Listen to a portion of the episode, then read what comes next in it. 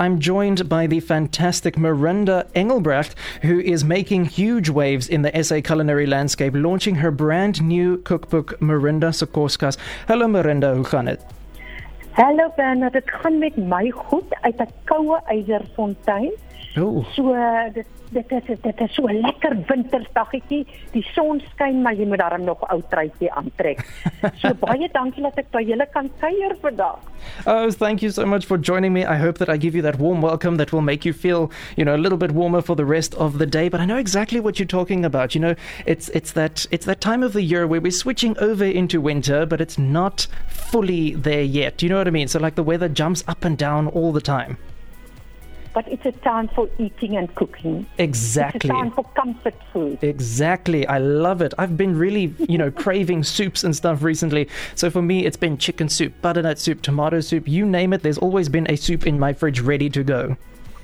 just- That's good. We eat soup all year through, not only through uh, during winter, but we eat it like in summer because we also love soup. Exactly. And you know what? Working at, at one of the old age homes, we did something for Valentine's Day. It was a watermelon soup. I didn't even know that that was a thing, but it was absolutely delicious. It's exactly what you you know expect it would be for a cold soup. Mm. It's it's nice and sweet and it's refreshing and oh, it was absolutely oh. lovely. Did you put mint in as well? Yes, yes, they did. It was oh, it was lovely. It's a mint that, you know, brings that freshness. Absolutely. Okay, so let's get straight into this. Uh, it's actually so exciting to see. You know, I mean, I've been looking at your at your cookbook cover, and it just looks like you are absolutely loving what you do. Now, where did this food inspiration come from? Where did your food journey start? Ek wil eers sê mens kan nie my kookboek se voorblad miskyk nie. Nee. no, it's eye catching. Bright en helder. Kan ek jou 'n geheim vertel? Yes. Toe ek 'n voorblad moes kies, het ek gaan sit na uh, afgesit na 'n boekwinkel toe en ek het gekyk watter kleur poppie meeste saam met my rooi lipstik en toe besluit ek geel. Geel wel. No, it works. It's Ja, kan ek gou vir jou sê, uh, ek kom van 'n plaas af, mm -hmm. buitekant Durbanville. Okay. En uh, nou praat ek van lipstik. My ma het altyd gesê, jy kan 'n vaal afval wees of jy kan 'n cherry afval wees. en ek het besluit ek gaan 'n cherry afval wees. Ek wil bright en vrolik en heerlik deur die lewe gaan. Mm. Maar ek het ek het groot geword met 'n op 'n plaas met 'n ma wat gekook het met dit wat in seisoen was. Maar Ah. sy het ook altyd gestaan. Ons het so vir my kattafel gehad. Jy gaan sien as 'n vir my kattafel in my boek ook. Mhm. En dan het sy melkterte gemaak en ek gaan mesmerized met hierdie deeg. Wat uit die oondheid kom dan lyk dit soos kant. Dit is so mooi en dit is so lig. En mm. dan die vreugde op mense se gesigte wat dit geëet het. Het ek net gedink ek wil ook dit doen Mm. of sy brood gebak, dan gee sy vir ons ook 'n bietjie deeg wat ons nou as kinders so geknee het op die saai. En dan kom hierdie brode uit die oondtyd wat lyk soos golden arrow bitte. Hulle staan so in 'n ry. Oh, en as jy dit sny en daai botter smelt so op daai warm brood. Hmm. En ek dink as 'n saaitjie by my gesaai wat besef het maar dis wat ek wil doen. Maar ek het nie opgelei nie. Ek is net 'n gewone huismens wat kos maak. Uit my ah. hart uit. No, but that's that's you're more than that. I mean, Flip, you you have this journey that built you. You know what I mean? So for me, I'm actually jealous of your childhood. You know, like listening to it now, I'm just like, oh, can't I have had that? I mean, milk tarts and breads and oh, yum. En kon feite, ek onthou weet jy dan met my maate so koolstoof gehad. Dat Hmm. hierdie groot konfytpot op die stoof gestaan en dan moes ons as kinders op 'n stoeltjie staan en die skuinkraar help afskep van die Hmm. druiwe konfyt. En nou gaan ek sommer gou 'n tip gee. As iemand druiwe konfyt kook en nou weet hoe om die pitte uit te kry nie, want ons moet nou altyd bietjie pitte in die druiwe. Hmm. Dan vat jy bietjie asyn, dan gooi bietjie asyn in jou druiwekonfyt en dan kom hy pitte almal bo. Dan kan jy hulle maklik uitskep. Oh, look at you. I love it. Like little hacks to, to making your jam just a lot easier to make. I mean, that's the one thing. I've, Ja. Me personally, I've never tried making jam yet because I mean, I hear the great side of it. You know, like, oh, yeah, I made this this weekend and it came out amazingly. And then I hear the nightmares, you know, that come with it as well. But, you know, it's always nice to learn these these little tricks as well. So you say adding some, some say, what is that, vinegar? A little bit of vinegar. Vinegar, yes. Oh, yum. Yes. Ja. Okay. Maar jy moet kyk in in hierdie kookboek. Ek dink as ek nou reg onthou, daar's 'n appelkoeskonfyt en daar's 'n chutney ook in. En as jy nou sien hoe maklik dit is, dan gaan jy sê Marinda, hoekom het ek dit al lank al gedoen nie? Want die want die idee van my resepte is Dis hoekom ek dit- ek dit noem Marinda se koskas. Hmm. As 'n ding 'n naam het wat ek nie kan uitspreek nie, dan kook ek dit nie. En as 'n ding lyk soos 'n skyntjie of 'n lyntjie, dan maak ek dit ook nie. Jy moet my maat kos gemaak vir die mens wat nog oor die bult toe kom. Met ander woorde, as daar iemand onverwags kom, Mm. dan moet daar kos wees vir daai mens. So vir my moet jy jou koskas kan oopmaak en dit wat in jou kas is, moet jy kan ken, herken en jy moet iets daarmee kan maak. En jy moet dit vinnig ook kan maak. Jy moenie nog gou afsit winkel toe nie. Mm. Ehm um, ek ek sê altyd 'n kookboek is is daar, maar jy moet kan improviseer. As 'n resep nie vir jou toelaat om te improviseer nie, dan is daai resep te moeilik. Exactly. Yes, you need to be able to deviate from it a little bit. And that's so true, though. Yo, yes, no, I love it. But now comes the next question.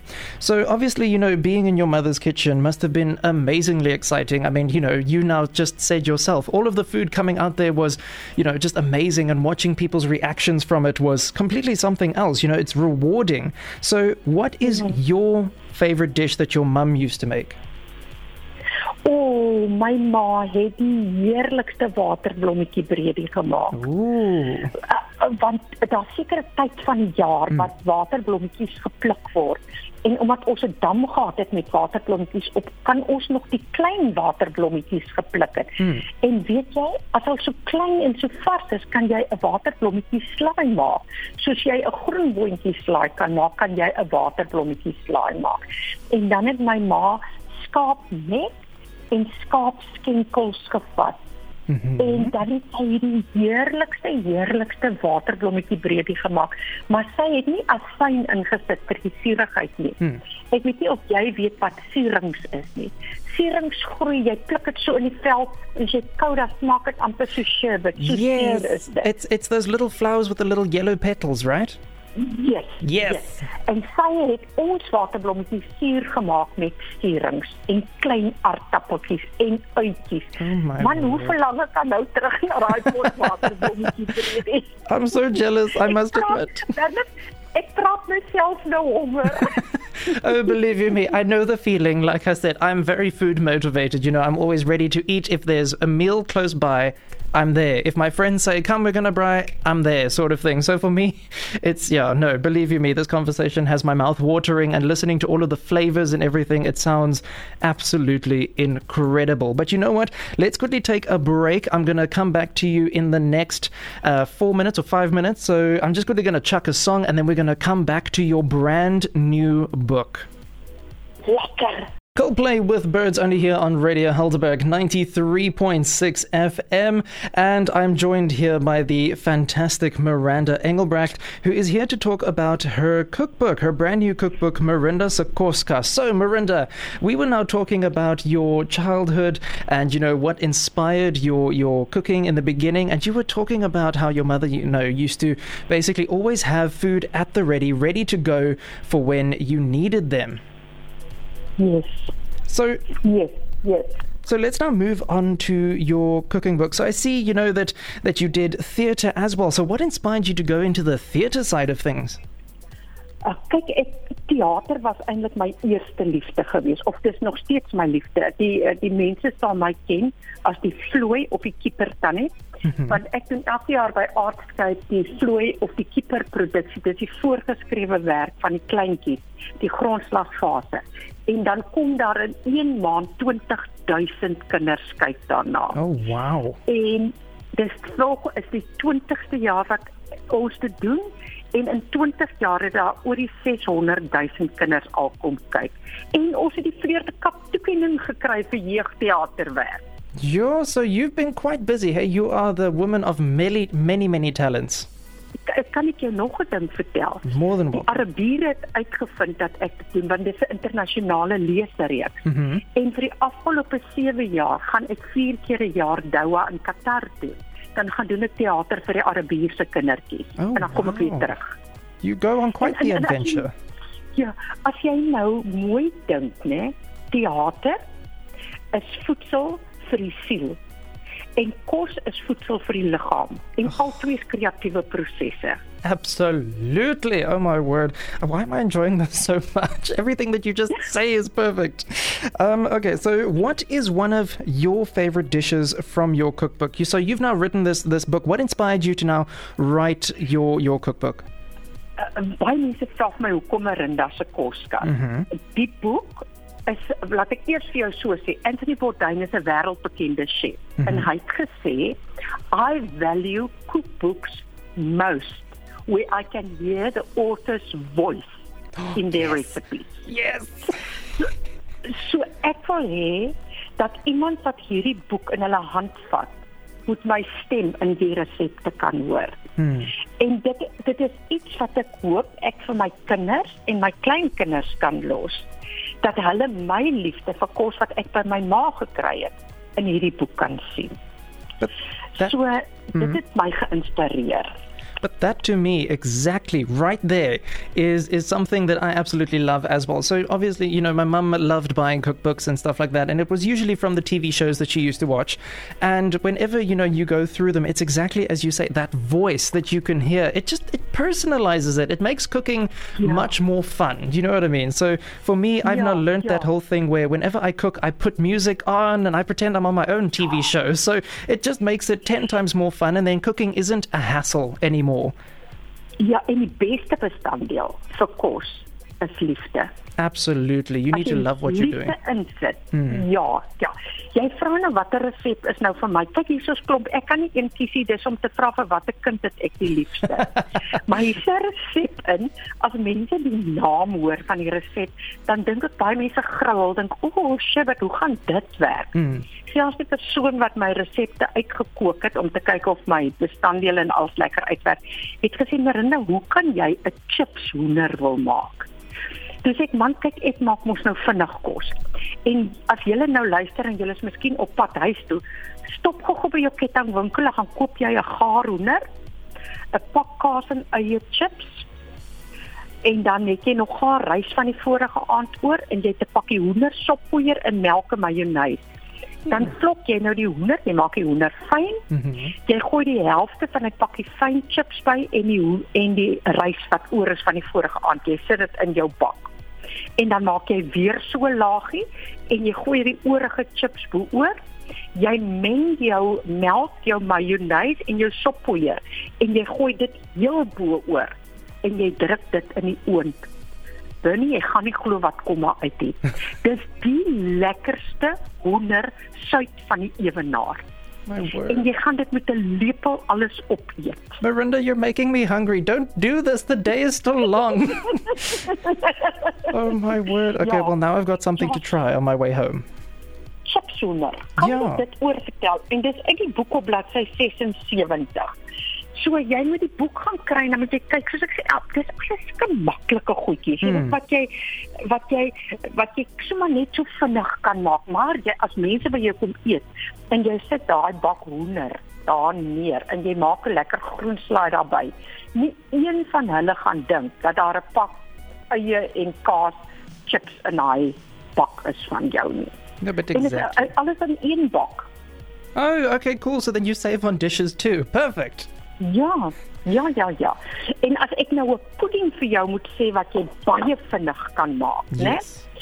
Dan gaan kry jy dit ek gou gou kyk waar sy nou wel eintlik jou 'n ander ene gegee het, maar toe dink ek laat ek nou maar vir jou gou-gou hierdie enetjie gee. Mhm. Jy ken daai pakkies kits, 'n piesangpudding en chocolate pudding en caramel pudding Oh. wat jy net so klits. Grew up on Maar that. koop jy nou en dan koop jy nou 'n piesang enetjie van daai.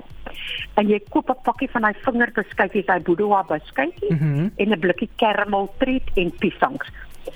Dan maak jy nou daai piesangpudding aan soos die pakkie vir jou sê. En jy vat jou vingerbeskuitjies en jy sit dit in koffie of in whisky of waarin jy dit wil sit. Jy pak dit onder in jou bak.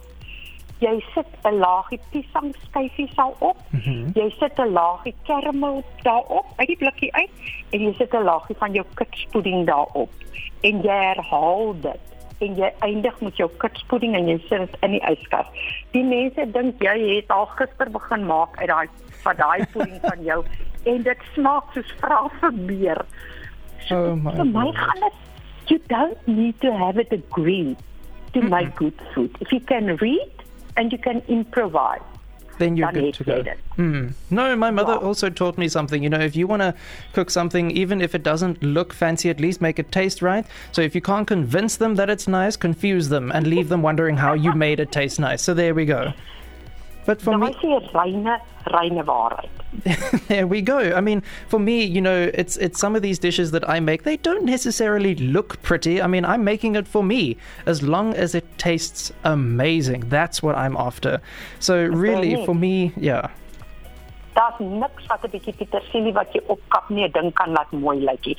Jy sit vir daai gereg van jou 'n lipstik op, 'n groene mm -hmm. en daai daai gereg wat jy dink nou maar so half valerig lyk. Mm -hmm. Jong, net met so klein bietjie petersilie of 'n blaartjie of 'n dingetjie daar, dan juice jy vir haar op laat die mense dink jy het heeldag gewerk. En jy gaan byvoorbeeld kyk, ek hoop ek kan volgende week met julle gesels hier's 'n Mm. hier's 'n resep in wat se naam is hospitaalhoender. Oh Maar ek gaan volgende week oor die hospitaalhoender praat. Okay, well then you know you're leaving me on a cliffhanger. You can't do that. so tell me something quickly. What are some of your culinary highlights? You know, what what have been some of those things that have stood out now in your in your career so far? Vir my altyd en jy gaan nou dink dis 'n klise as ek dit sê, vir my om vir my gesin kos te maak is mm -hmm. elke keer vir my 'n highlight. As ek my klein kinders so op die tafel kan laat sit en ek wys vir hulle wat ek doen, dan dan sing dan sing my hart. Mm. Maar in die in die program maklik met Marinda, mm -hmm. nie maklike Marinda nie, maklik met Marinda, het ek regtig waar die voorreg gehad om met van ons land se gro grootste kunstenaars en sportsterre te kook. Ek het met mense soos Arne Karstens gekook. Ek het met Corneille Krieger gekook en hulle kan nie kook nie. En dan is hulle daar uitstap en hulle kan kook. En ons sien eintlik hoe maklik dit is. Mm. Ek ook gelukkig. No, but that's the importance of it. You know, sometimes people overthink cooking when in actual fact it's really, really easy. Ja, as ek as ek kan lees kan jy kook. Hmm. No, As jy kan completely. lees, dan kan jy kook. En weet jy wat worry mense so baie binne? Is mense worry so op oor wat op die tafel is dat hulle heeltemal vergeet van die mense wat om die tafel is. Yes.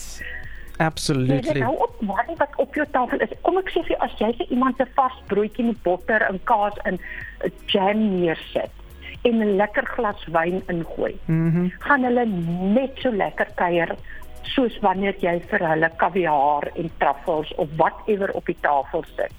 Want jy maak dit vir hulle lekker by jou. Hmm. No, for sure. It's as long as you get that feeling of homeliness and you know effort and everything, then it it really doesn't matter. I mean, the other day I went to go and have dinner at a friend, and the starting off thing. So it's it's him and his mum, and I've known them for ten years now. And she, the mum, brought out this cheese plate where it had biscuits and a pear and apple and you know all sorts of little bits on it. And she was like, "Yo, you know, I'm sorry. This is just something we quickly threw together." I was like, "Are you crazy? This is perfect." Do you know what I mean? Like it's exactly what you. Yeah. It's it's the smallest little thing that makes the biggest difference in actual fact. But now comes the next part of this. What advice do you have for, you know, young chefs in the making, so people studying the culinary arts or just anyone really? What advice do you have for everyone out there who actually enjoys cooking? Bernie kan ek gou vir jou sê, nê. Mm. 'n Mens moet ten minste een keer 'n week iets doen wat vir jou bietjie bang maak. Want dit Yes. vat vir jou uit jou comfort zone uit. Hmm. So vat daai een resep waarvoor jy regtig half skrikkerig is. Of dit 'n soufflé is, by the way, ek het 'n baie maklike soufflé in my boek in. En of dit 'n uh, uh, cream poffertjies is of wat ook al, gaan staan en maak dit. En as dit Exactly. klop, dan maak jy dit net weer. Doen iets wat vir jou bietjie bang maak en wees dapper. Hmm. No, just go for it. Yeah, no, I completely agree with that one. And of course, now I have a question for you. Militart. It's Yeah? been a recipe that I've been looking for for I think two, three years now. Do you have a recipe for militart for me? Ek het ek het die lekkerste resepie vir militêr en vir pampoentert. En jy kan dit alles kry op www.marindakook.co.za. En gaan ook na my Facebookblad. Hmm. Dis ook Marinda Kook en my Instagram is ook Marinda Kook. Ek sit gereeld, gereeld. Kyk, jy kry mos mense wat synig is met resepte Hmm. of hulle laat 'n bestanddeel uit want hulle wil hê jy moet so goed kook soos hulle kookie. Yeah. Ek het geen niks wat ek terughou nie. Dit is vir my die lekkerste ding om goed te deel met mense. Mm. En dan as ek terugvoer kry sê, weet jy, vir argumente met alwe, ek het jou appeltert gemaak. Dit was so lekker. Ah, oh, is ek so gelukkig. So ek deel graag resepte. Gaan loer op my blog, gaan loer op my Facebookblad, gaan loer op Instagram. Ek los vir julle resepte daar. But you see, it's exactly that that you are talking about. That actually here I have Jacques who sent me a WhatsApp saying she absolutely he absolutely loves your apple tart. He sent me the book, he sent me the recipe. Like you oh. have yeah, no, absolutely. People love your food by the looks of it. I mean the WhatsApp line is going crazy. So that is Okay. great great news. Dankie Bernie. Dankie dat ek by julle kon gekuier het en ek gaan volgende week weer by julle kuier. I just also want to say one more thing quickly. Thank you so much for, as you say, you know, you, you share your recipe. You're not afraid to to keep, or you know, you give us what we need to make the food delicious. And there's not many people that do that. So thank you so much for sharing what you what you know and sharing your skill with us. Basically, let's put it that way. So thank you so much for having a chat with me today, and I can't wait to talk to you again next week. I think it will be some yeah sometime next week. But I'm super excited to hear about what was your cliffhanger. Tell us again. Volgende week vertel ek vir julle van die hospitaalhoender. There we go. Oh my word! Now I'm really curious. I, yeah, okay. Now I'm curious. But okay, cool. Thank you so much for having a chat with us, and I can't wait to hear about your hospital huner. Net liefde in my hart. Have a fantastic day, and I can't wait to see you. Cheerio.